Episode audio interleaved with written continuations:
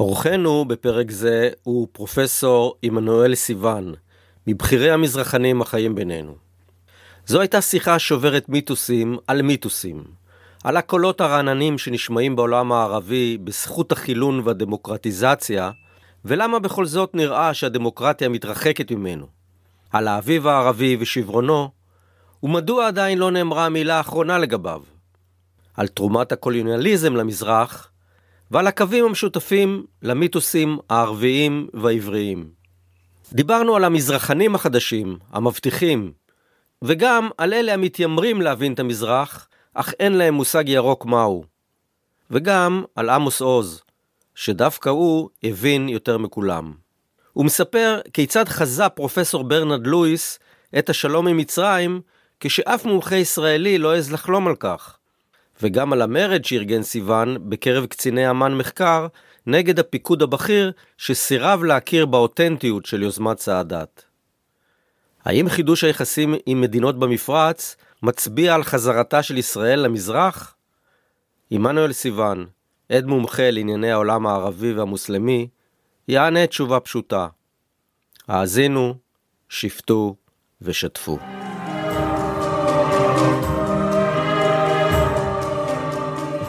ברוכים הבאים לפודקאסט פרות קדושות, פרות קדושות, פרות קדושות, מיתוסים ישראליים עם יזהר באר.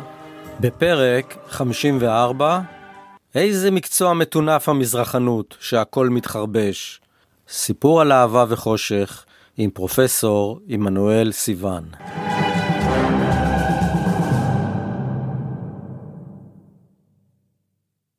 אקדים ואומר שאני חב חוב אישי מיוחד לאורח פרק זה, שהוא גם חוקר ומפענח של מיתוסים פוליטיים. ניתוחיו והבחנותיו באשר לתפקידם ולמהותם של מיתוסים בחיי אומות, קהילות ופרטים, העניק לי השראה בבניית הקונספט של פרות קדושות.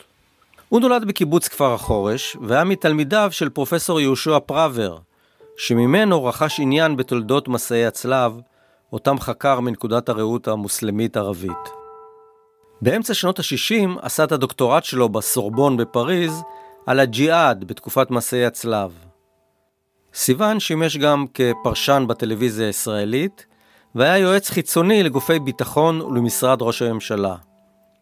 הוא פרופסור אמריטוס בחוג להיסטוריה כללית ובחוג לתולדות עמי האסלאם באוניברסיטה העברית. הרבה לפני שצביקה יחזקאלי התחיל את שיטוטיו הטלוויזיוניים במרכזים אסלאמיים באירופה, חרש סיוון את המסגדים באירופה כדי לחוש את הלכי הרוחות המתחלפים בקרב המהגרים המוסלמים, כמו מין ברומטר חי למדד הקנאות. בעת ביקור במסגד פריזאי לפני עשר שנים, יבחן את מגמת ההסתגרות המשתלטת על הקהילות המוסלמיות, שמביאה להתרחקותן מאורח החיים הצרפתי, הסתגרות שבנויה על רגשות תסכול ועוינות כלפי חברת הרוב. רגשות מסוג זה הולידו בעבר, וכנראה עוד יולידו שוב ושוב, בקרב חלק מן הנוער המוסלמי, אף רדיקליזם אלים. אמר סיוון, כמו ניבא את לידת דאעש ואת הפופולריות שלו בקרב הקהילות המוסלמיות באירופה. בספרו קנאי האסלאם הציג סיוון את הולדת האסלאם הסוני המהפכני של שלהי המאה ה-20, שקדם למהפכת האסלאם השיעי באיראן. אחד מרוצחי סאדאת, סיפר, היה קצין מצטיין שבלילה שלפני הוצאתו להורג, כתב רשימה של חטאי סאדאת. בניגוד לדעה הרווחת, חטא השלום עם ישראל הופיע אצלו רק במקום ה-18. את המקומות הראשונים ברשימה תפסו עניינים אחרים לגמרי, כמו למשל, התקנות שמנעו מסטודנטיות ללבוש רעלה באוניברסיטה. נפגשנו לשיחה על הדשא בקמפוס האוניברסיטאי של גבעת רם, שבו התחיל את הקריירה האקדמית שלו, עד שרעשי רקע הבריחו אותנו לאחד החדרים בתוכו. פרופסור סיוון, בן 83, כבר לא בריא, הוא מתקשה בהליכה ובדיבור, אך מוחו בהיר, ידיעותיו עמוקות, והבנתו מעוררת קנאה. אנחנו מתחילים את שיחתנו בדבריו של המשורר האסלאמי אבו אל-עטאיה, בן המאה התשיעית, שידע לבכות את השנים החולפות בדרכו הפיוטית. فيا ليت الشباب يعود يوما فأخبره بما فعل المشيب ובתרגום, ולו ישובו הנעורים ליום אחד, כדי שאוכל לספר להם מה עשתה לי הזקנה. פרופסור עמנואל סיוון, שלום. שלום. מה שלומך? בהתחשב. צריך לדעת איך לרדת מהבמה. עת אתה, זה עוד לא קרה. הרבה אנשים שמכירים את, ה... את מקומך בחקר המזרחנות כחוקר מזרחן אה, מהשורה הראשונה ותוהים איפה אתה, איפה כולך, מה אתה עושה היום. תראה, אני פחות או יותר, אתה יודע, כמו עמוס עוז בהרצאה האחרונה שלו. אם אתה זוכר. על מחלת השחזרת. השחזרת ועל פרשת ליפתא. כן. שזו תובנה יוצאת מן הכלל שלא הייתה לו קודם. כן. אני, כן, אני שוחחתי איתו דווקא על הדברים האלה. שהוא הגיע אליה בעקבות מה אתה חושב? הוא הרי לא היה מזרחן. חכם. איש חכם. זאת אומרת, אולי לא צריך להיות מזרחן כדי להבין את תמונת המציאות. ודאי שלא צריך. מה כן צריך? מזרחן זה לקחת את האהבות ואת השנאות של הערבים כפי שהם. ויש להם אהבות, שהם דברים מאוד יפים. כשאני קורא דברים שמאיר חתינה כתב בספרו, איך הם הליברלים האמיתיים, כן? מבכים את העובדה שהמשטרים הצבאיים חיסלו כל אפשרות לחברה אזרחית. למה?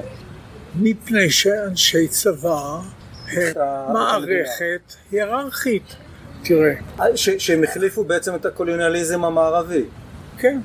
הקולוניאליזם עשה נזק כשלעצמו, וכבר התקופה האחרונה של העות'מאנים הייתה גם כן בסך הכל, אבל עדיין הייתה חברה אזרחית תוססת, כל הנהדה, כן, כן התחייה. זה בערך מתחיל בסוף שנות ה-80, ראשית ה-90. זה, זה, זה הוליך לכמה דברים מעניינים, למשל הרעיון של הפרדה בין הדת והמדינה. כן. ואלו אנשים שהיו בקיאים באסלאם. כן. לא, היו כמובן גם קומוניסטים, זה נכון, שהם רצו לפוצץ כל העסק מבפנים. הקולוניאליזם המערבי תרם משהו לעולם הערבי? בוודאי שהוא תרם, אבל אתה יודע, זה כמו הסיפור המפורסם ערב אה, מרד בר כוכבא, כן. שיושבים החכמים, ואחד אומר, תראה, מה, מה רומי עשתה לפנינו? עשתה כבישים, ויה מרי, גשרים, אמות מים. אז עונה לו יהושע בן חנניה, שהיה מיוחדי רבי עקיבא, אמר, אמר, בשבילנו עשו זאת, לצורכיהם. כן. זאת אומרת, אמנם היו בין האנשים בעיקר למשל בקולוניאליזם הצרפתי, שחשבו שאנחנו גם נביא אותם להתפתח, שתהיה שכבה של, קראו לזה בצרפתית אבולואה, מתמערבים. כן. אבל תראה, עצם המפגש, למה נפוליאון היה צריך להיות במזרח? לך תדע, אף אחד לא מבין. אבל ברגע שהוא בא ושהה כאן שלוש שנים ועשה בכל זאת גם הניח יסודות לחקר מצרים, לשלטון על פי חוקים ולא על פי אנשים. הוא תרם, הוא, הפרחח הזה מקורסיקה בן 29 תרם להם תרומה עצומה.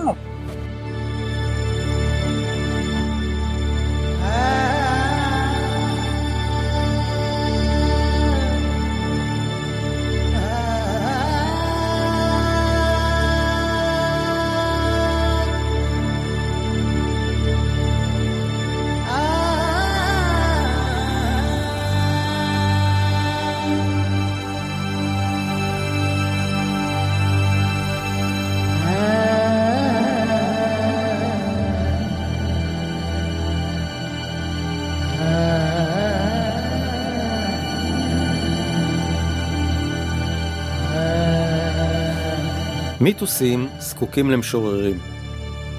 המיתוס הוא סוג של אליגוריה פוליטית העוברת מדור לדור, שיש בה גיבורים ונבלים, מסביר סיוון.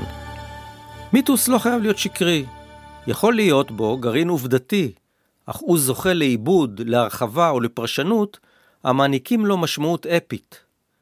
כך החליפו מעצבי מיתוס הגבורה של היישוב את הקללה הרוסית העסיסית שהשמיע על פי אחת הגרסאות יוסף טרומפלדור בגסיסתו, לאמרה הרומית העתיקה, טוב למות בעד ארצנו, שהושמה בפיו, אומר סיוון בהקדמה לספרו מיתוסים פוליטיים ערביים. הבחנותיו לגבי משמעותם של מיתוסים יכולות להישמע אקטואליות לחלוטין בימים אלה, כשמיתוסים פוליטיים מתערבבים לעינינו עם חומרי המציאות, בטלוויזיה, בעיתונות וברשתות החברתיות. המיתוס, מסביר סיוון, מסייע לפרש את המציאות וגם משמש כמנוע גיוס של בני אדם וקהילות באמצעות שימוש במוטיבים רציונליים ורגשיים. הדימויים שהוא מקרין גורמים להזדהות או לתחייה, להערצה או לניכור, ואגב כך מעוררים אהבה לקהילת ההשתייכות ושנאה לקבוצות אחרות. בסופו של דבר, הרי מדובר באקט של אמונה, ולא של שכנוע לוגי, הוא אומר. עכשיו, שמיתוס נוצר בכוונת מכוון, או שהוא נוצר מעצמו? מיתוס לאומי בדרך כלל צריך בכל זאת שיהיה איזה מישהו רצוי משורר. תחשוב על מיצקביץ', תחשוב על האנשים שהיו במאה ה-19, מיצקביץ', גריבלדי. אדם מיצקביץ' הפולני. כן, ודאי. כן, גריבלדי. בטוח. כן. גריבלדי היה גם נואם מצוין שהזיע כן. אנשים, והוא מכר להם רעיון שהיה חדש, שיש דבר ששמו איטליה. כן. לא הייתה איטליה לפני זה. יש uh, הבדל מהותי או הבדלי עומק בין מיתוסים ערבים למיתוסים עבריים או מיתוסים של הציונות? לא. נתתי לך את הדוגמה של יום מייסלון ויום תל חי. לאומים חוגגים גם תבוסות. בוא, מה, מה, מה זה קרב מייסלון? קרב מייסלון זה הקרב כשהוקמה הממלכה הערבית. של פייסל. בדמשק, של פייסל. כן. פייסל הראשון. שזה יציר בריטי בעצם. כן, נכון. כן. אבל גם אנחנו יציר בריטי. כן. והצרפתים, אה, הצרפתים, למה, למה היום נוסע חבר אה, מקרון לנסות כבר פעם שלישית? בא בלבנון בחודש האחרון. הוא, הוא ישבור את השיניים שלו, אני בטוח, אבל הוא כל כך מלא מעצמו, זה ילמד אותו. עכשיו, עכשיו בעצם קרב מייסלון הוא בין הצרפתים שבמסגרת אה, הסכם סייקס פיקו מנסים להשתלט כן. על סוריה, סוריה לבנון והפייסל ברשות הבריטים יוצא נגדו ושם הוא ניגף. כן, ממש באמצע הדרך. וזה, אני, וזה... אני דאגתי כשנסענו לארץ הדובדבנים ב-82 מצאתי את מייסלון. כן? יש לי אפילו צילומים שעשיתי. זה, זה בתחום לבנון היום? זה ממש על הגבול. המרחק מתל חי הוא... 60 קילומטר. 60 קילומטר, ובזמן זה מאוד קרוב, נכון? זה באותה שנה. בוודאי. אה, זה, לא, לא, זה מדהים. למה זה מדהים? כי זה מראה שמה שנפגש פה זה שתי לאומויות צעירות מאוד.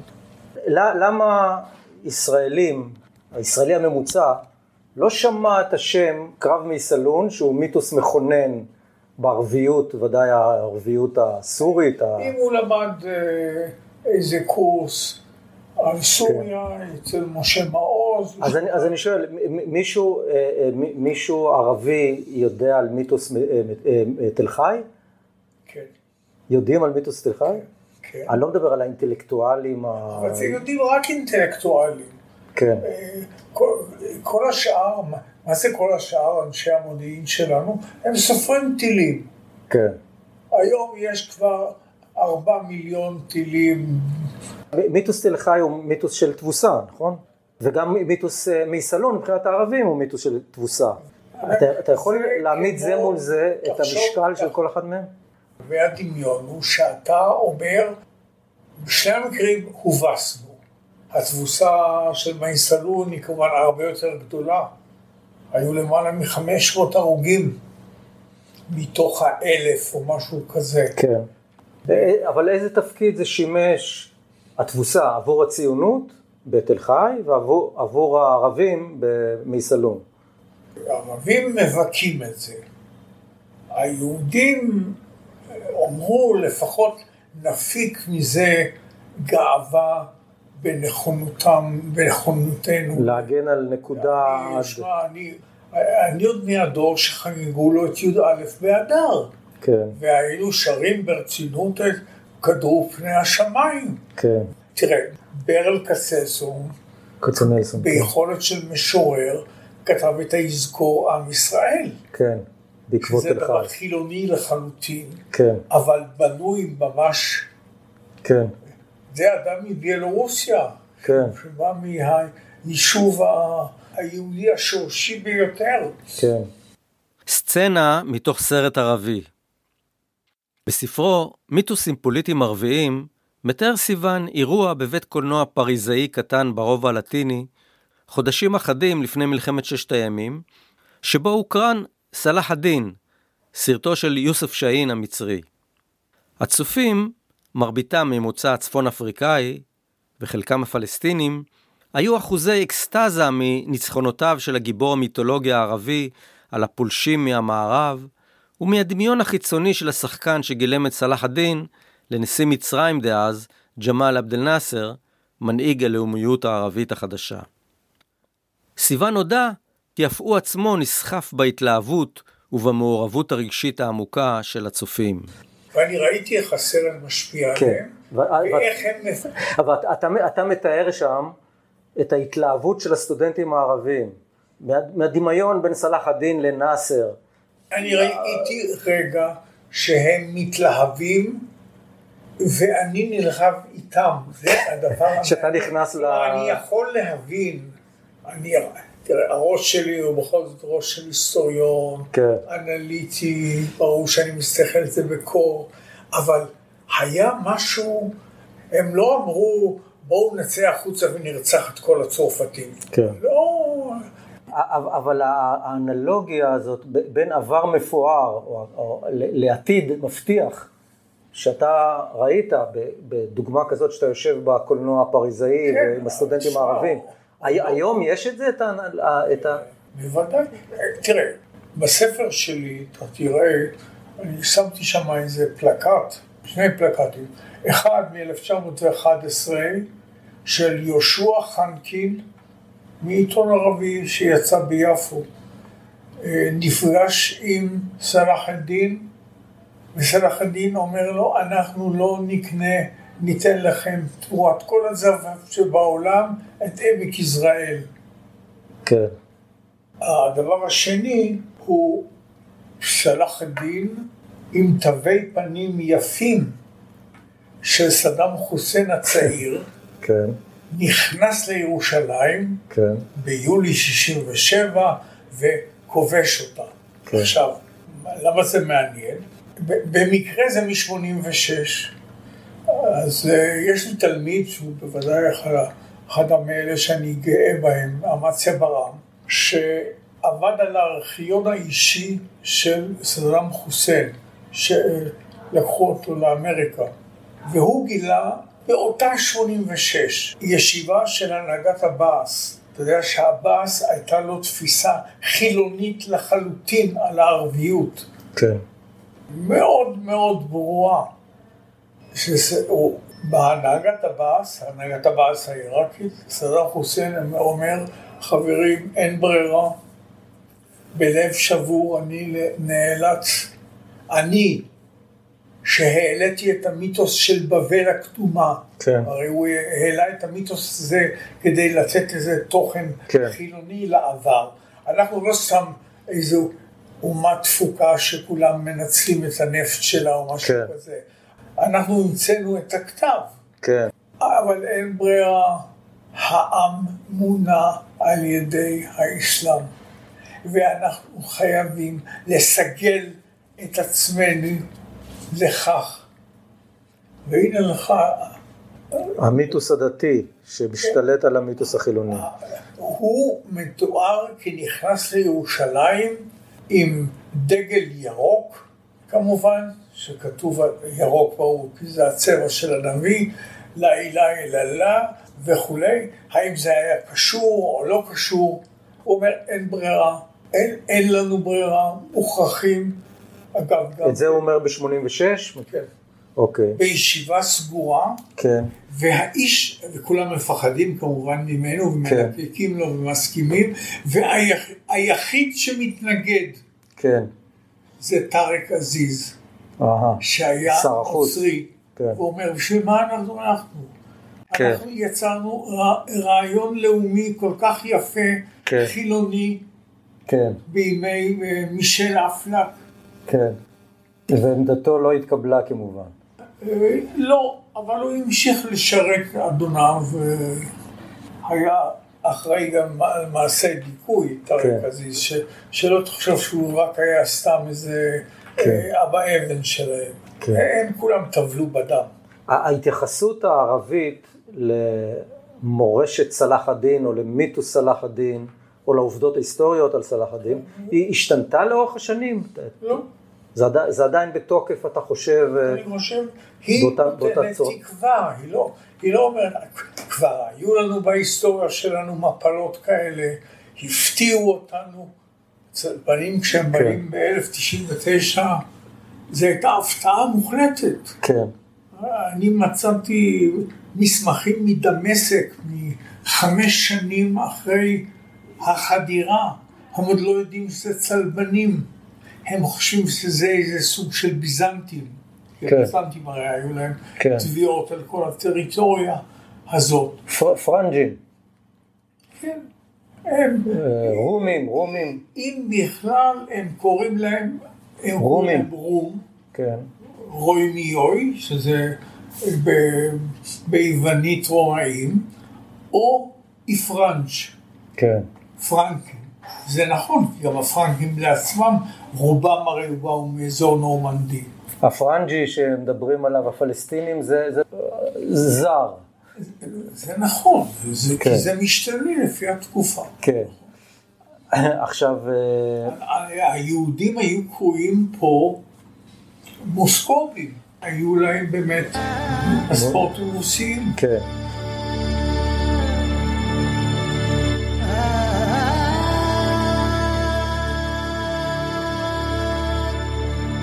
סיפור על אהבה וחושך. איך אתה מפרש את השפעת הדעת על מה שנקרא הנפש הערבית? או, או, או, יש, יש דבר כזה שנקרא מנטליות ערבית? או שזה מונח עממי שאין לו שום משמעות? זה מונח עממי, זה לא מספיק ערבים, הגיוניים, חכמים. ראית מה אמר יורם כהן? יורם כהן, איש השב"כ, הוא היה מראשי השב"כ הטובים ביותר שהיו, אולי רק דיסקין היה יותר טוב ממנו. הוא מדבר היום במושגים שצריך קודם כל לתת להם רצף טריטוריאלי, כי אחרת, ואז הם יסכימו לאיזושהי אוטונומיה שתיתן להם ביטוי. הוא מדבר על זה.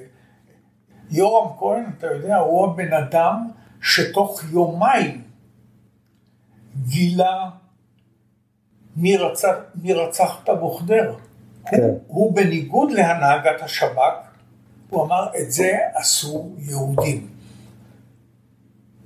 הנהגת השב"כ חשבה לא ייתכן. למה יהודים לא יעשו את זה? כי יהודים יודעים שאם אתה הורג ערבי, אתה יכול ללכת לכל החיים. אז הוא אמר, חבר'ה, אתם לא מכירים את מה שקורה היום בישיבות. כן. איזה מנטליות. כי הוא חובש כיפה בעצמו והוא מכיר את הדברים. הוא מכיר, הוא מכיר, מכיר את הקולות. כן, הוא מכיר את הקולות, ולכן הוא תוך 48 שעות, הוא פשוט הימר על, על איזה קבוצה, ישב איתם, בילה איתם, ראית את הסרט, כן. את הסדרה. כן, כן, כן. סדרה מעולה. מעולה. מעולה. מעולה. כן. זה, תהיה טעות להגיד, גם לנוכח, ראינו את תופעת ההתעוררות הדתית סביב תופעת דאעש. העניין של השפעת הדת על הנפש הערבית. זה, השפעת זה... הדת על הנפש, על הנפש היהודית? אה, אוקיי, אז אני רוצה לשמוע ממך. אותו דבר, יש לנו כאן לאום שבאמת חלק גדול מהשלב ההיסטורי המוצלח שלו, החלקים שאתה גאה להיות חבר, הם היו בעבר. זה נכון. וההשתוקקות, ההשתוקקות לחזרה לעבר. זה לא חזרה לעבר, זה לא חזרה, זה, זה עמוס, עמוס, אה, עוז. אני, אני חושב תפס נפלא. כן. זה אחד, הדברים החכמים שלו. כן. אבל... הוא אגב סיפר לי, זה מאוד כן. מעניין, אני הייתי יחד עם ביתו במכון בברלין, והוא בא לבקר. אז הלכנו לאיזה טיולים שמה, הוא רצה לראות את המקום שבו הייתה ועידת ואנזי, ואנחנו היינו בעצם שלושה קילומטר משם. כן. אז הוא אמר לי, אבל הוא סיפר לי שהוא כותב את הספר. אה, למה הוא כותב את הספר? את הספר האחרון. האוטוביוגרפי. אה, אהבה וחושך. כן. כן. כן. זה היה בערך בשנת 2005 או כן. הוא אמר לי, כי אה, מול גרמני חשוב, יש לו סדרה ששמה 100 ספרים על המאה ה-20. והוא בחר בעמוס עוז כמייצג את הספרות העברית, וכספר את מיכאל שלי. אז הוא אמר לי, אמר לי את זה, זה כל מה שאתם יכולים להגיד שאני, מה שכתבתי בגיל 27-8, זה הכל, אני מוכרח להראות לכם. וזאת הייתה מוטיבציה. עכשיו שתדע כמה הספר הזה הוא חשוב. הספר עכשיו האוטוביוגרפי. כן, אהבה וחושך. יש לי ידיד בריטי שהוא ערבי יותר מערבים, הוא באמת לורנס איש ערב, כן. היה במשימות חשאיות כן. וכו', כן. והיה גם המשנה לראש MI6. כן. אז אני שלחתי לו את הספר בתרגום, הוא מאוד מתעניין בישראל, אבל כן. כמובן מהצד של שאנחנו מפריעים לערבים. והוא התרשם בעיקר מזיכרונות של דודתו של עמוס עוז, שמתארת על איך היו החיים בריגה שלה ושל אמו לימים, שאנחנו תמיד היינו מדוכאים כאלה, שפלים, כמו שפנים הולכים לאורך הקירות, רק שלא יאמנו. והוא אמר לי, הקטע הזה נורא הרשים אותו, והוא אומר, אני תמיד הייתה לי בעיה למה אתם פה. ואני יודע את הסיבות למה אתם פה בגלל האימפריאליזם, אבל עכשיו אני מבין את הסיבה העמוקה למה אתם פה. כי אתם רציתם להיות אירופים, ואירופה לא נתנה. הקיאה אתכם. זה המילים שלו. אמרתי לו... הבנת את התמונה. הוא כתב ספר קטן של מאה עמודים, שהוא מיטב חוכמתו על הבנת הערבים. הוא בן אדם ששירת בערב הסעודית, בקהיר, עשה כל מיני tricks לא נחמדים עם אה, קדאפי וכולי. הגיע שם עד ה top, כמובן, ואז סידרו לו עבודה בריטיש פטרוליום, שהוא יהיה יועץ, בכל זאת, הוא כבר יהודי קשיש, כן? אה, הוא יהודי. לא, לא. הוא לא, אתה, אתה אומר יהודי, יהודי קשיש? הוא יהודי ככה. כן. אבא שלי תמיד היה אומר, כן. סתם אדם יהודי. כן.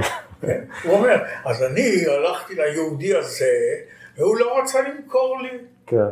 אז נתתי לו באבי אביב. אבל, אבל הוא לא יהודי.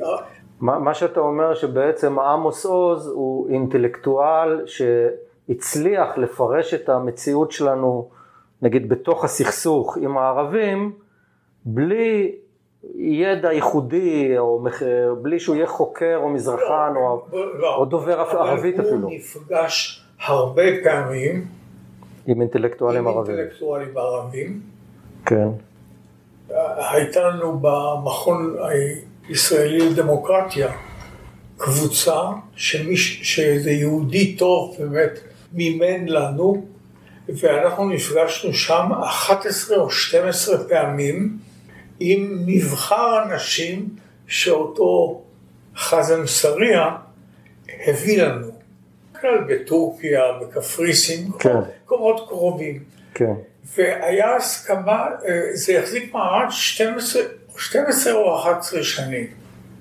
היה הסכם על דבר אחד, שהוא היה הסכם ביני לבין אותו חזם סריה, שלא מטפלים בסכסוך הישראלי ערבי, שאנחנו רוצים כל אחד שיציג דבר מהתרבות שלו, בין שהוא גאה בו ובין שהוא מתבייש ממנו. למשל, ישראל סגל המנוח, אם אתה זוכר אותו. ודאי.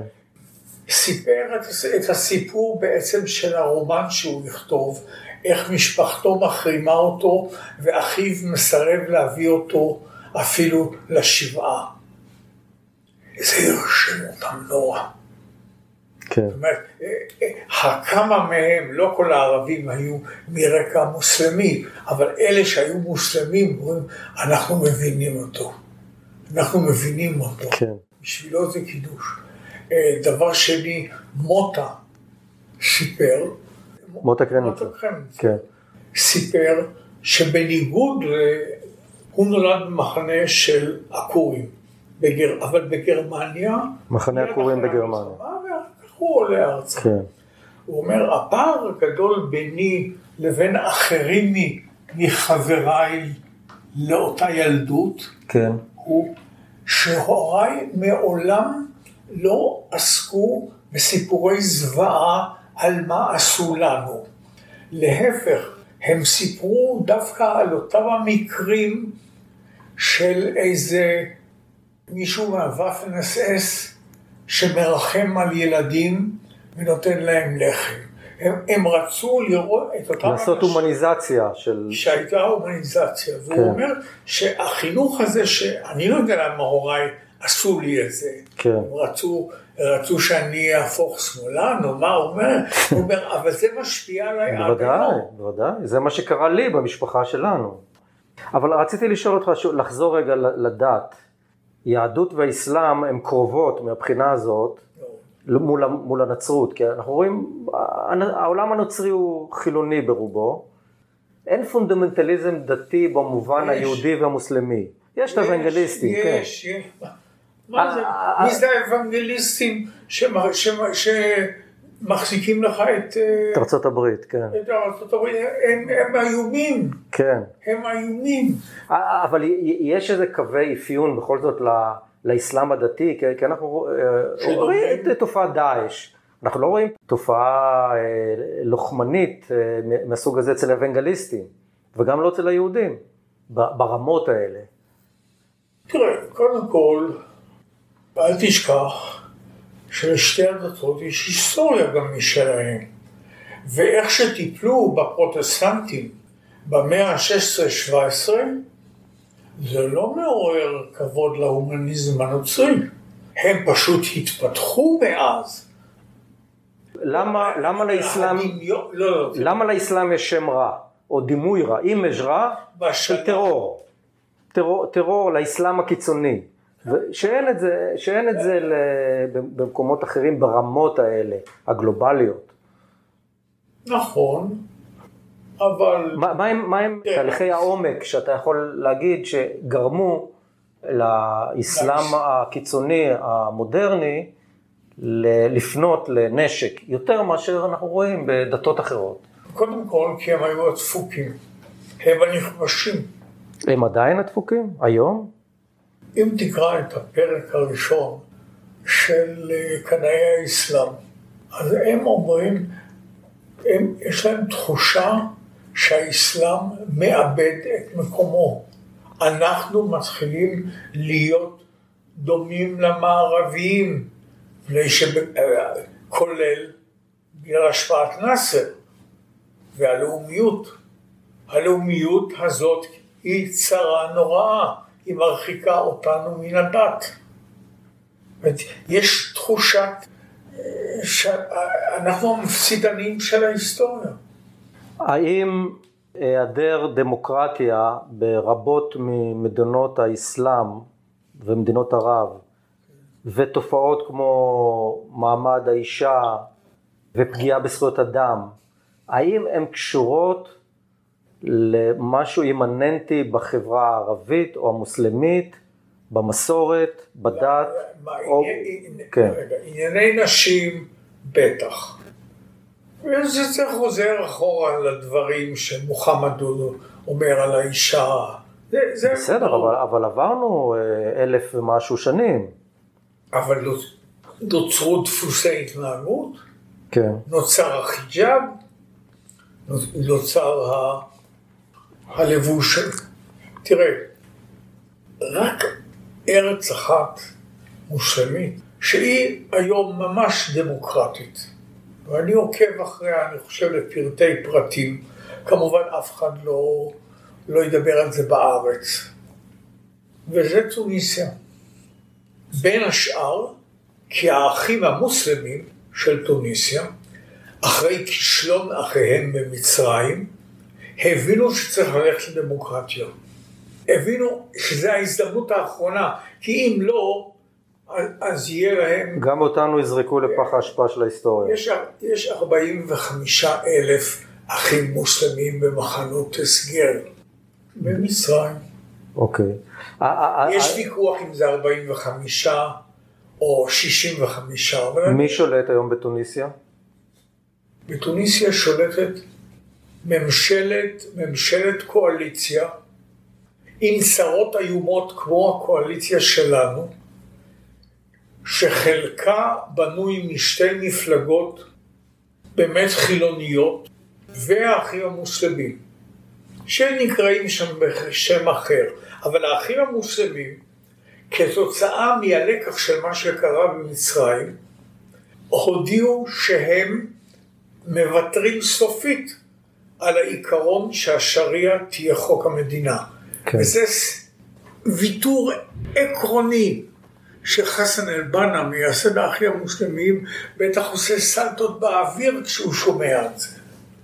הם הבינו, ועד כה, לפחות, הם נמצאים בממשלות הקואליציה הזאת כבר שש או שבע שנים, עם חריקות, נכון, וכולי, זה מחזיק מעמד. אבל יש חוק אחד, שני חוקים בעצם, שהם מגינים עליהם, שהם ממורשת השריעה, לא בדיוק השריעה.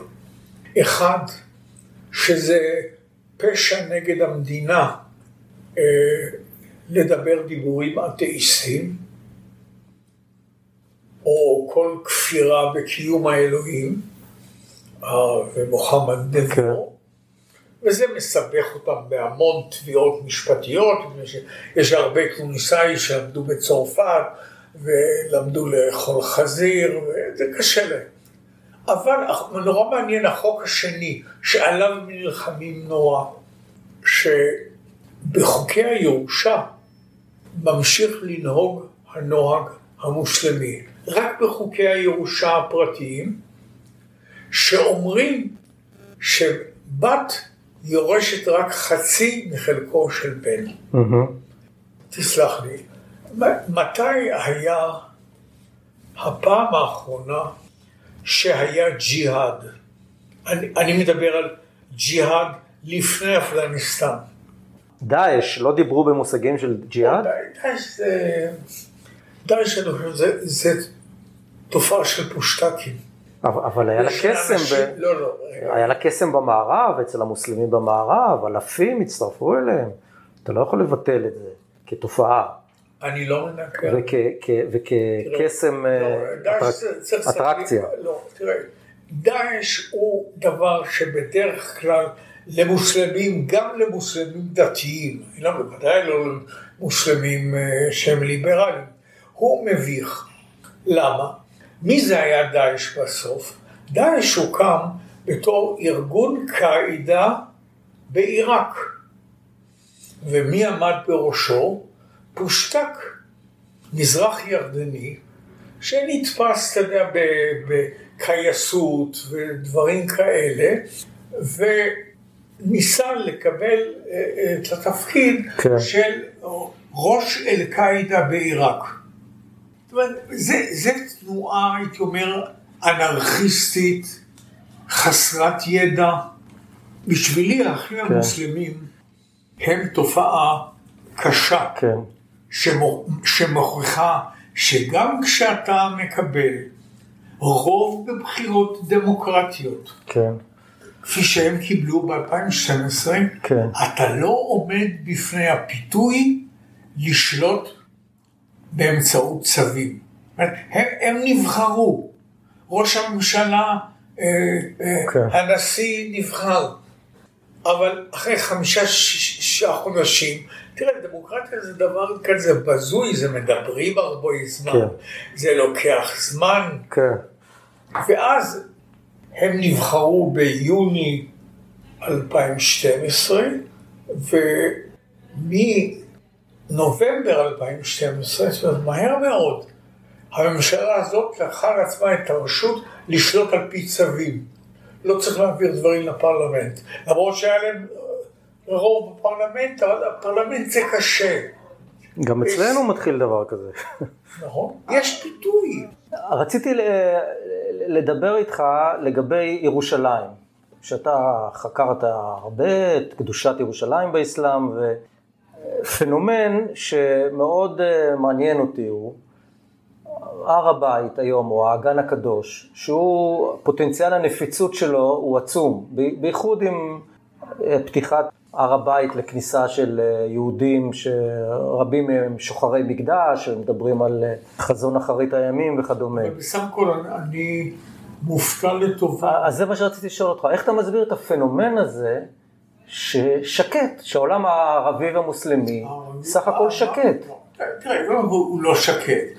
אם, אה, אם האיראנים רוצים להקים כוח מחץ, הם קוראים לו כוח קוץ. כן. זה אומר, אנחנו מהמשפחה שלכם, כן. אנחנו, עושים משהו כן. משלכם. אני חושב, קודם כל ההשפעה של השליטה הירדנית על הר הבית, שזה היה רעיון, אני יודע שזה היה קשה לדוד פרחי אה, לשכנע את משה דיין. לתת דריסת רגל לירדנים. כן, כן, והוא שכנע אותו. כן. ומשה דיין זה היה, אז משה דיין שהוא היה המלך. כן. וזה היה נכון כן. לדעתך? אקט, אקט אה, נכון לזמנו? כן, כן, מאוד נכון. לא, דוד פרחי הוא באמת, הוא אבידה נוראה, שהוא מת בצורה כזאת דבילית. הוא, טבע בים בזמן שחייה, כן. גיל 40. כן. הוא היה נשוי לאישה שלא עלינו, המוח, כמה ברגים היו, זה, הוא מאוד סבל מזה, ובשנה ההיא, האחרונה, כן. הוא מצא את אהבת חייו, כמו, בני, אוי, ואז, ואז הוא הולך לחוף בית ינאי, מה, מה, מה הסיבה שבעצם פוטנציאל הנפיצות של הר הבית שומר על, אה, על אה, עמימות כרגע, ו, ויש איזו נורמליזציה של חיי יומיום. בכל זאת עולים יהודים ומתפללים, ו, ויש שקט מסוים, שקט לא, יחסי. אבל, אבל, אבל יודעים שזה מסוכן. מסוכן מאוד. שמע, אני מכיר את, את אחד החברים שם, הוא בראש החטיבה היהודית כשהם חקרו את אה, חגי סגל, אבא של הגאון הגדול של התקשורת הישראלית. והם הצליחו לגרום לו לומר את התוכניות שלו. לגבי הר הבית. וזה היה היום. כן, כן, הם התכוונו. להפציץ עם, עם מטוס. ממש. כן. אני ראיינתי את עמי אילון, עשיתי עבודה על הר הבית, והוא אמר לי ככה, עד שנבחרתי לתפקיד ראש השב"כ, חשבתי שכל יום השמש זורחת בבוקר ושוקעת בערב. כשנבחרתי לתפקיד הבנתי שכדי לאפשר לשמש לזרוח בבוקר, צריך לעבוד מאוד מאוד קשה בלשמור על הר הבית. היה לו גם אגב אסיסטנט יוצא מן הכלל לדברים האלה, וזה מתי שטיינברג. כן, הכרתי אותו, דיברתי. באמת בחור. כן, ראיינתי אותו כמה פעמים. כן. דיברת, כן, כן. הוא פעיל היום? כן.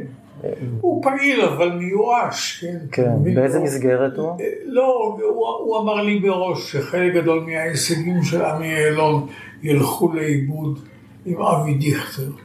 לא משנה, הלכו לאיבוד. הוא איש, רע. כן. אבי דיכטר הוא איש מצומצם. כן. פשוט איש, כן. איש מוגבל. רואים עכשיו. כן. הוא, הוא, לא, הוא לא איש חכם. אני חושב שמתי... כן, מתי הוא, הוא ממשיך, הוא תלמידו של יושפט ארכבי. נכון, נכון. לא, אבל הוא גם כנראה מורה טוב. הוא היה מורה טוב גם ליובל דיסקין.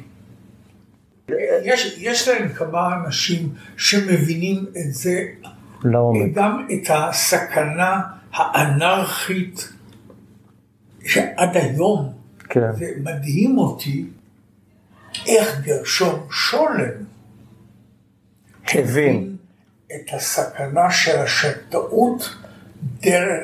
השבתאות היהודית. כן. כן. זה, ה... זה, אתה יודע שב... ועדת שור ב-1929, אחרי כן. פרשת הכותל. שהוא סירב לתת חוות דעת. כן. לגבי אה, פר... כן, אה, פרשת... כן, לג... לגבי תקריות הכותל במאורעות 29. נכון. סירב לתת חוות דעת כדי לא לתת לזה גושפנקה. כן. כדי שזה לא יהפוך לממד דתי. כן. איך הוא ראה כבר אז... אני לא חושב שזה... להשאיר את זה, להשאיר את זה בממד הפוליטי ולא הדתי. מה שהולך ונעשה היום, הכיוון הזה, ש, שהסכסוך הולך ונעשה דתי. לפחות לגבי, לגבי ירושלים. ירושלים זהו ההצבר של כל הדתיות. כן. בצורה מרוכזת. שום דבר אחר, אתה לא יכול להגיד לי שחאן יונס אה, צריך למות בשביל חאן יונס.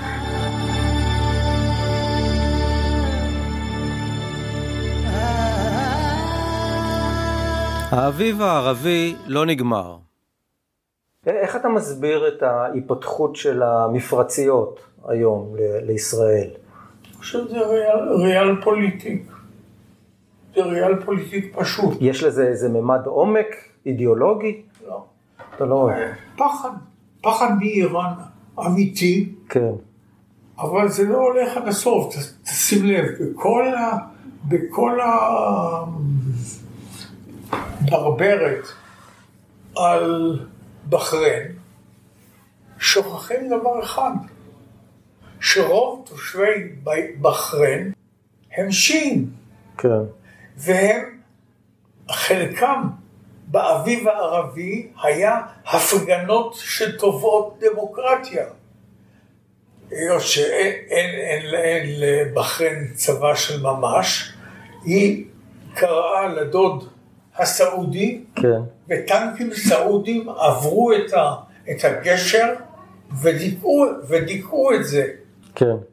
כנראה בעשרות רבות של הרוגים. כן. אני, אני לא מאמין שבשמועות שערב הסעודית תלך איתנו להסכם, משתי סיבות פשוטות. אחד, יש להם תוכנית שהם העבירו בפסגה הערבית ב-2002. ואנחנו בטיפשותנו דחינו אותה. היה צריך לקבל אותה לדעתך? לדעתי, כבסיס, כבסיס למשא ומתן, בוודאי.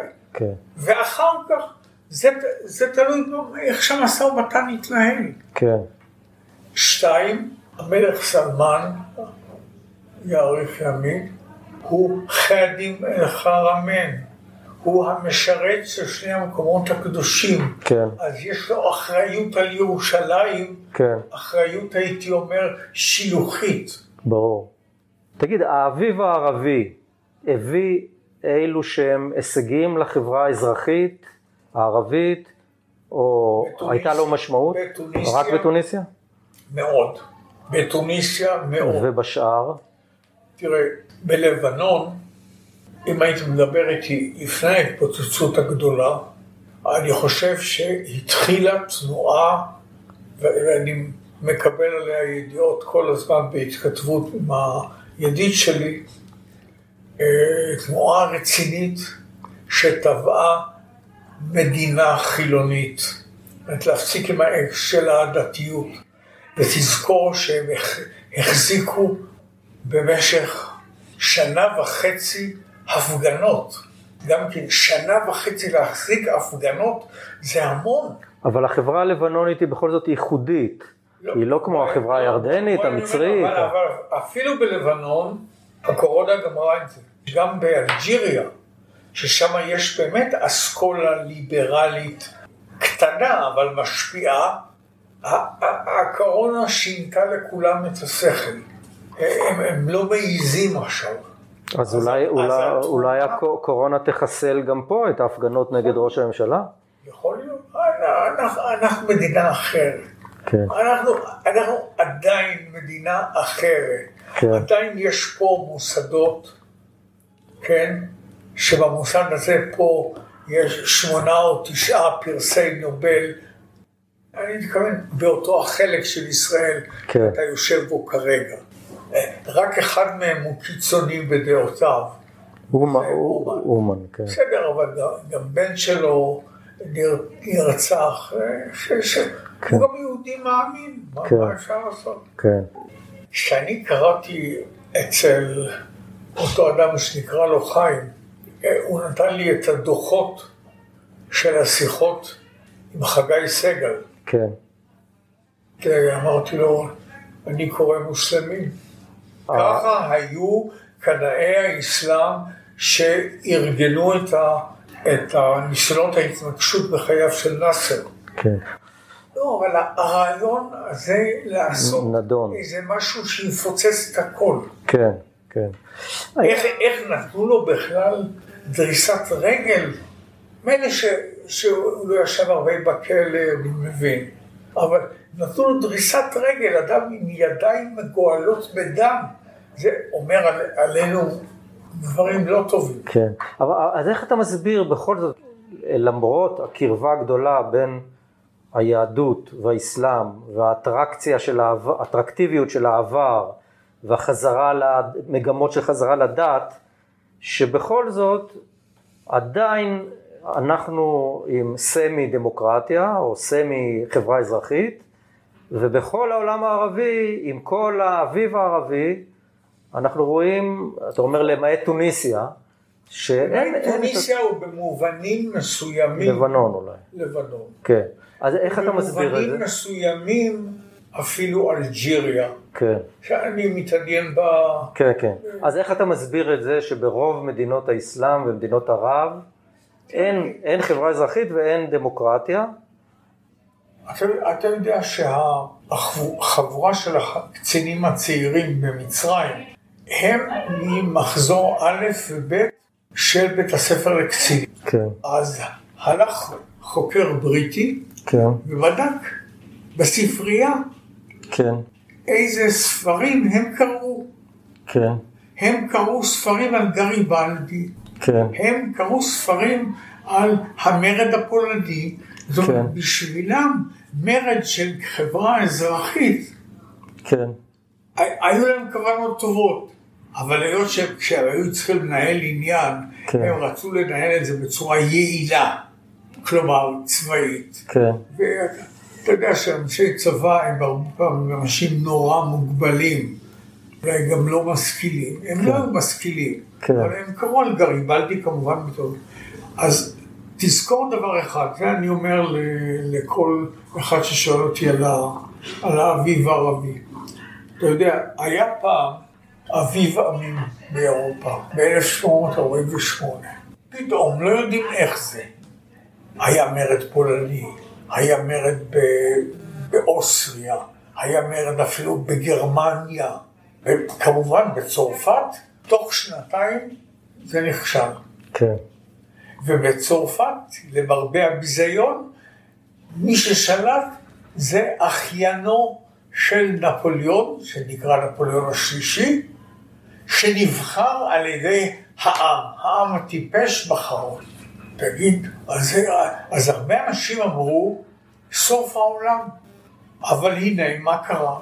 עשרים שנה מאוחר יותר, בכלל במקרה, נפוליאון השלישי נכנס לקרב עם הפרוסים, כן. מובס פה, כן. ואז קמה הרפובליקה השלישית בצרפת, שמאז ועד היום היא קיימת 150 שנה. כלומר, היה פוטנציאל מהפכני, הוא התפוצץ לחלוטין. כן. ויקטור הוגו כתב על זה אפילו כן. אחת הקינות המפורסמות שלו, ולשמחתו הוא כתב, אני שמח שאני יכול לגנוז את הקינה שלי, מפני שהעם הצרפתי הצעיר, כן.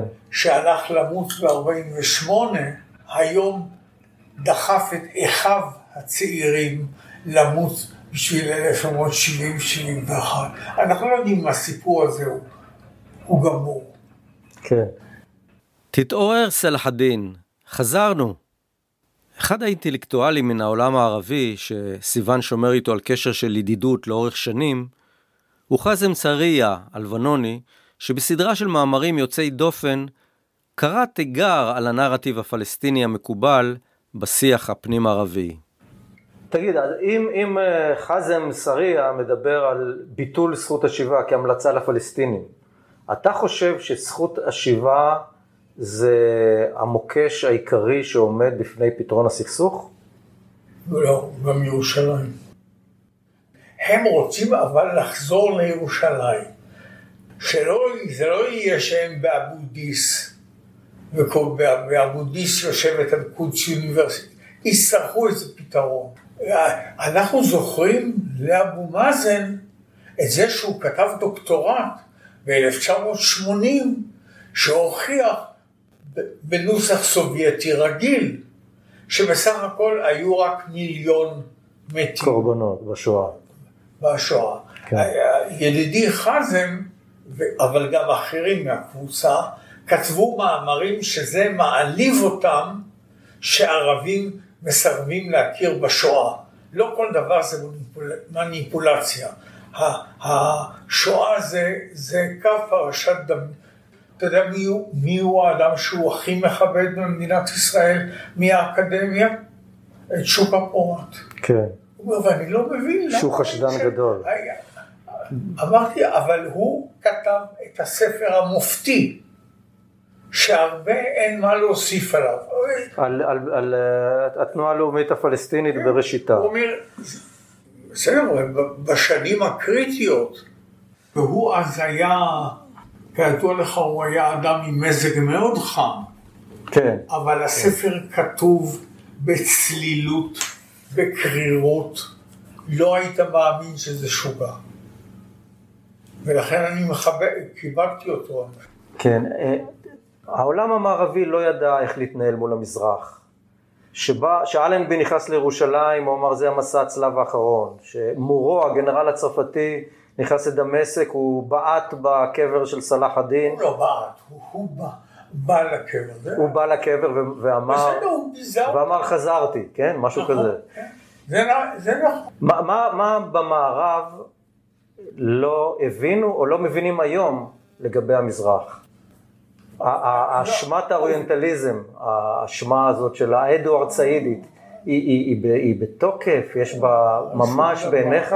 תראה, הייתה מורשת של עוינות, והסברתי לך קודם שאחד ההישגים היפים של בני קדר הוא שהוא הראה איך הכישלון של מצעי הצלב מוליך אותם לדרך אחרת, דרך המיסיון. שהם ניסו אגב ליישם גם ליפן במאה ה-17, כידוע לך, בכישלון טוטאלי. זה, זה לא הכישלון היחיד של מיסיון. המיסיון בארצות ערב ככלל נכשל. נכשל, כן. בין השאר, כי לערבים היה דבר גדול להתגדל פה, וזה האימפריה העות'מאנית. תשמע, מי היה משער שפתאום בגלל גדודים כאלה של חצאי מונגולים, חצאי... במאה ה-15 הכוח העיקרי שמכה, שמכה את הביזנטים, שהייתה רומא השלישית, יהיו, היה הרבה סיבות להיות גאווה באימפריה האוטובנית. כן. עובדה שבן גוריון ובן צבי למדו משפטים כדי להכין את עצמם להיות אה, עורכי דין מורשים עות'מאנים. כן. אתה, אתה הזכרת את אה, מרק אלן מהמודיעין הבריטי, והוא טען שמה שמאפיין את העולם הערבי זה יחסי התלות הפטריארכליים, שמגשימים את עצמם דרך הפוליטיקה הדתית. אתה חושב שיש בזה איזושהי הבחנה? שהם מקשים בעיקר על התפתחות של אינדיבידואליזם. שההמשך של זה זה דמוקרטיה גם, וחברה אזרחית. האינדיבידואליזם כבסיס לדמוקרטיה. אוקיי, אתה, אתה רואה בזה איזשהו... האנשים שהתחילו את האינדיבידואליזם היו מרטין לותר, שלא היה דמוקרט גדול כידוע לך, כן. והוא היה אנטישמי. הוא. אתה רואה בזה מוקש אקטואלי בתוך זה, המנגנון זה, של החברה הערבית אה, היום והיום? זה מקשה מאוד. זה מקשה, זה מקשה מאוד. ו- ויחסי התלות הפטריארכליים הם, הם תוצר של מה? למה, למה הם לא נפתחים? כי יש להם גם יתרונות. הם נותנים לך ביטחון, הם נותנים לך זהות מוגדרת, הם נותנים לך אפשרות לקוות לטוב, למשל ליום שבו סלאח א-דין הבא יחסל את הנוכחות הצ... הציונית. יש סיכוי לחילוניות בעולם הערבי, כמו שקרה בעולם הנוצרי במידה רבה. יש, אבל לא מספיק. העם המצרי בעיקרו הוא דתי. ובסור, ובסוריה, ש, שהחילוניות שם הייתה יותר חזקה, אז... בסוריה זה, אז... זה, זה בית מטבחיים, פשוט, פשוט. לקחו חצי מיליון אנשים והרגו אותם, לקחו שישה וחצי מיליון והפכו אותם לפליטים בירדן, בטורקיה. אולי בגלל מגמות החילון וה... לא בגלל מגמות החילון. תשמע, הוא התמחה בתור רופא עיניים באנגליה. כן. וכל האנשים שעבדו איתו אומרים שהוא אגב מוכשר בדבר הזה, כן? אמרו שאורח חייו היה חילוני לחלוטין, בלי הגזמה, כן. הוא חייב להיזהר, כן? אז מה קרה? קרה לו אסון, שאחיו הבכור, באסל, המוכשר, נהרג בתאונת הדרכים, ואז לקחו אותו. כן. ולכן כולם ציפו בשנה הראשונה להעלותו לשלטון, 2000-2001, שהוא יהיה טוב, הוא, הוא יהיה איזה פתח אחרי השנים הקשות כן. של אבא שלו. מרק אלן, שאז היה בתפקידו, כתב לא. אני מעריך שהוא ישלוט עם חבורה של בני משפחתו, וזה אכן קרה. הוא שלט באמצעות חבורת הגיסים כן. שלו. שזה בדיוק האבחון של מרק אלן. בדיוק. על יחסי התלות הפטריארכלית. נכון, נכון, כן. הוא אומר, כי אלה האנשים שבסוף כן. הם הנאמנים שלך. כן. הם הנאמנים שלך. עכשיו, היות שקרה שאימא שלו, של בשאר, נפטרה, עכשיו הוא נפטר מהגיסים, הוא לא צריך את הגיסים, הוא צריך את בני משפחתה של אשתו, שהיא אגב בנקאית, לפי מקצועה עם הכשרה טובה מאוד בלבנון וגם באנגליה, והיא מנהלת את, ה, את האוצרות של המשפחה. כן. אתה מתאר לך, מעריכים שהאח הזה מחלוף, שהופקעו כל נכסיו בסוריה, כי, כי כמובן הם כרוכים בכל מיני שוורצי גשפטן. המקובל לומר שהוא משלם 28 מיליון דולר כערבון לזה שהוא יוכל לצאת בשלום מסוריה. כי עכשיו נגמר הדור שלך ובא הדור של אחותי. כן. של אשתי. כן. לא, אבל הם המגמה הכי נתעבת שיכולה להיות. כן. עכשיו עוד קצת, אה, אה, לשמחתי עושים להם צרות קשות הרוסים. כן. הרוסים רוצים להרוויח כסף כן. אצלם, והם שלחו את, כנראה את איש הסתרים אה, של פוטין, שאחראי כמובן למיקומם של אוצרותיו של פוטין כן. בעולם, הם שלחו אותו כנספח לדמשק. כן. וזאת אומרת שיהיה שם ליז. רציתי לשאול אותך לסיום על מקצוע המזרחנות דהיום. אז אנשים רואים בטלוויזיה את קדר מאוניברסיטת בר אילן, רואים את גיא בכור, הם מזרחנים בכלל? לכל מקצוע יש אנשים שמוציאים לו גם שם רע. כן. נכון. כן. מי, מי הם המזרחנים המבטיחים או ה... ישראל גרשוני על מצרים. כן. מאיר ליטבק על איראן. כן. הכי טוב. מאיר חתינה על הליברליזם. לדעתי. כן. אם כבר אתה רוצה לעשות עבודה, אז אני הייתי עם, עם שלושת אלה מדבר, מדבר קודם. מבחינת, מבחינת החוקרים העולמיים, האם ברנרד לואיס, הוא, אתה מעריך אותו כגדול המזרחנים במאה ה-20, או שיש לך ביקורת עליו? אני, יש לי ביקורת עליו, אבל תראה, הדבר הכי גדול שהוא עשה זה לידתה של טורקיה החילונית. אה, הספר שלו על יחס אסלאם למיעוטים הוא ספר מעולה. לא הכל טוב.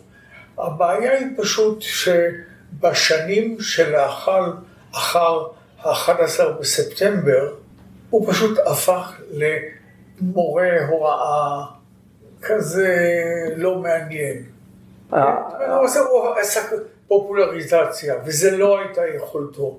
אתה יודע, כשהוא היה מדבר בפרינסטון, אז אה, אה, אני ישבתי פעם על יד קליפורד גרץ, האנתרופולוג הידוע. אז הוא אמר, הוא אומר לי, If everybody will speak like that, who will write? האיש היה לו כישרון לדבר בפסקאות שלמות. לא במשפטים שלמים, זה אפילו אני יכול לעשות, בפסקאות, היה לו בהמון נושאים, זה אי, אי אפשר, אי אפשר למחוק אותו. כן. אתה יודע שברנד לואיס רצה להתגייס לצבא הבריטי, להילחם בהיטלר. אמרו לו, אבל כבר יש לנו מומחים לערבית, וכבר יש לנו מספיק מומחים גם לטורקית. אז הוא אמר, אז מה יש לכם? אמרו לו, זה סיפור אמיתי. אמרו לו אלבנית, שרצו לעשות את המבצעים הבריטים ליוגוסלביה. אז הוא הלך ללמוד אלבנית? הוא לקח ספר ללימוד אלבנית, ואחרי שלושה חודשים הוא עבר את הבחינה ונעשה למומחה לאלבנית. אז אדם שיכול לעשות דברים כאלה... מה אתה אומר? הוא למשל בא ב-74, 74, היינו כולנו בדיכאון איום. בגלל המלחמה.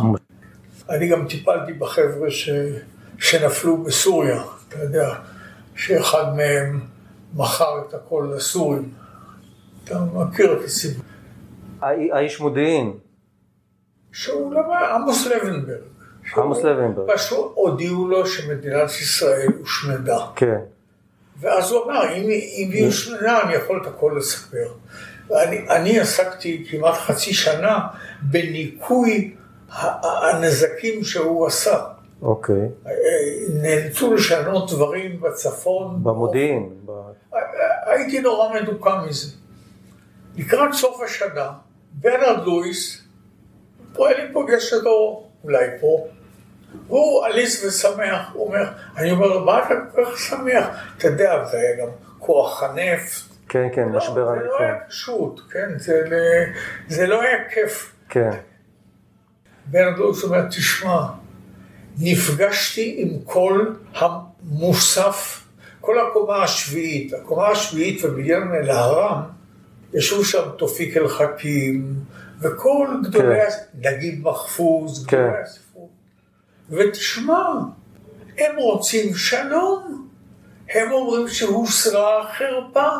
כן. הם מדברים על זה עם סאדאת. כן. זה יכול להיות דבר כזה. אבל ברנרד לואיס הוא לא טיפש, והוא, והוא מדבר איתם מהמלושן, כן? כן. הוא, האיש הזה ידע תשע, שמונה, תשע שפות. והנה זה קרה. לכן כש...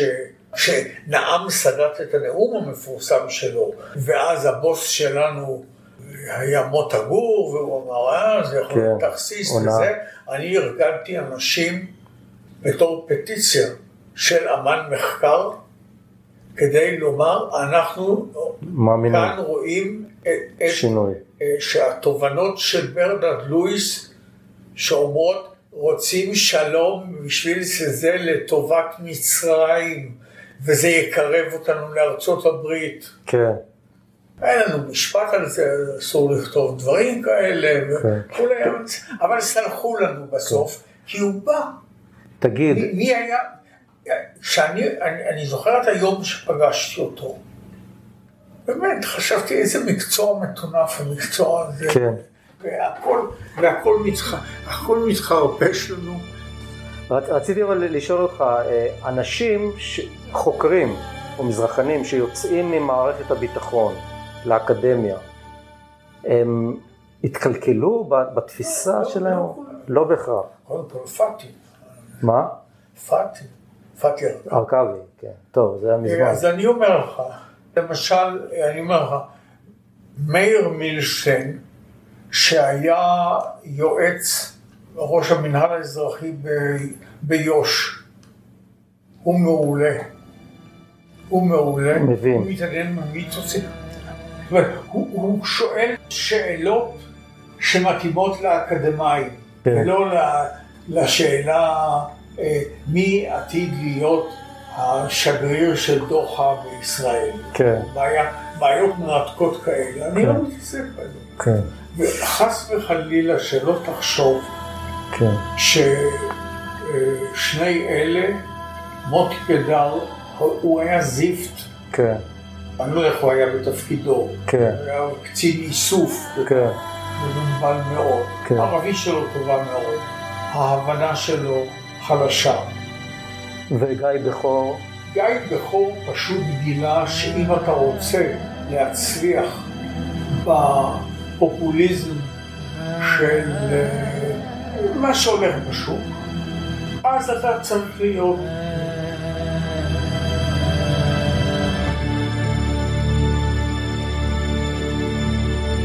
האזנתם לפרק 54, איזה מקצוע מטונף המזרחנות, שהכל מתחרבש, סיפור על אהבה וחושך עם פרופסור עמנואל סיוון. אם הגעתם עד כאן, אולי זה היה גם קצת מעניין. אבל בשביל הקצת הזה צריך לעבוד הרבה מאוד. עמל רב מושקע בהכנת כל פרק שאתם מאזינים לו, או קוראות בו, והכל בהתנדבות ובמימון עצמי. כל תרומה שתעבירו, גם קטנה וסמלית, תסייע לנו להמשיך ולראות את הפרות הקדושות הלאה בשדות האינסופיים של התודעה הישראלית. לחשוף, לעניין, לעורר את חוש הביקורת. פרטים בעזרה ותרומה בתפריט הראשי. תודה ולהתראות בפרקים הבאים.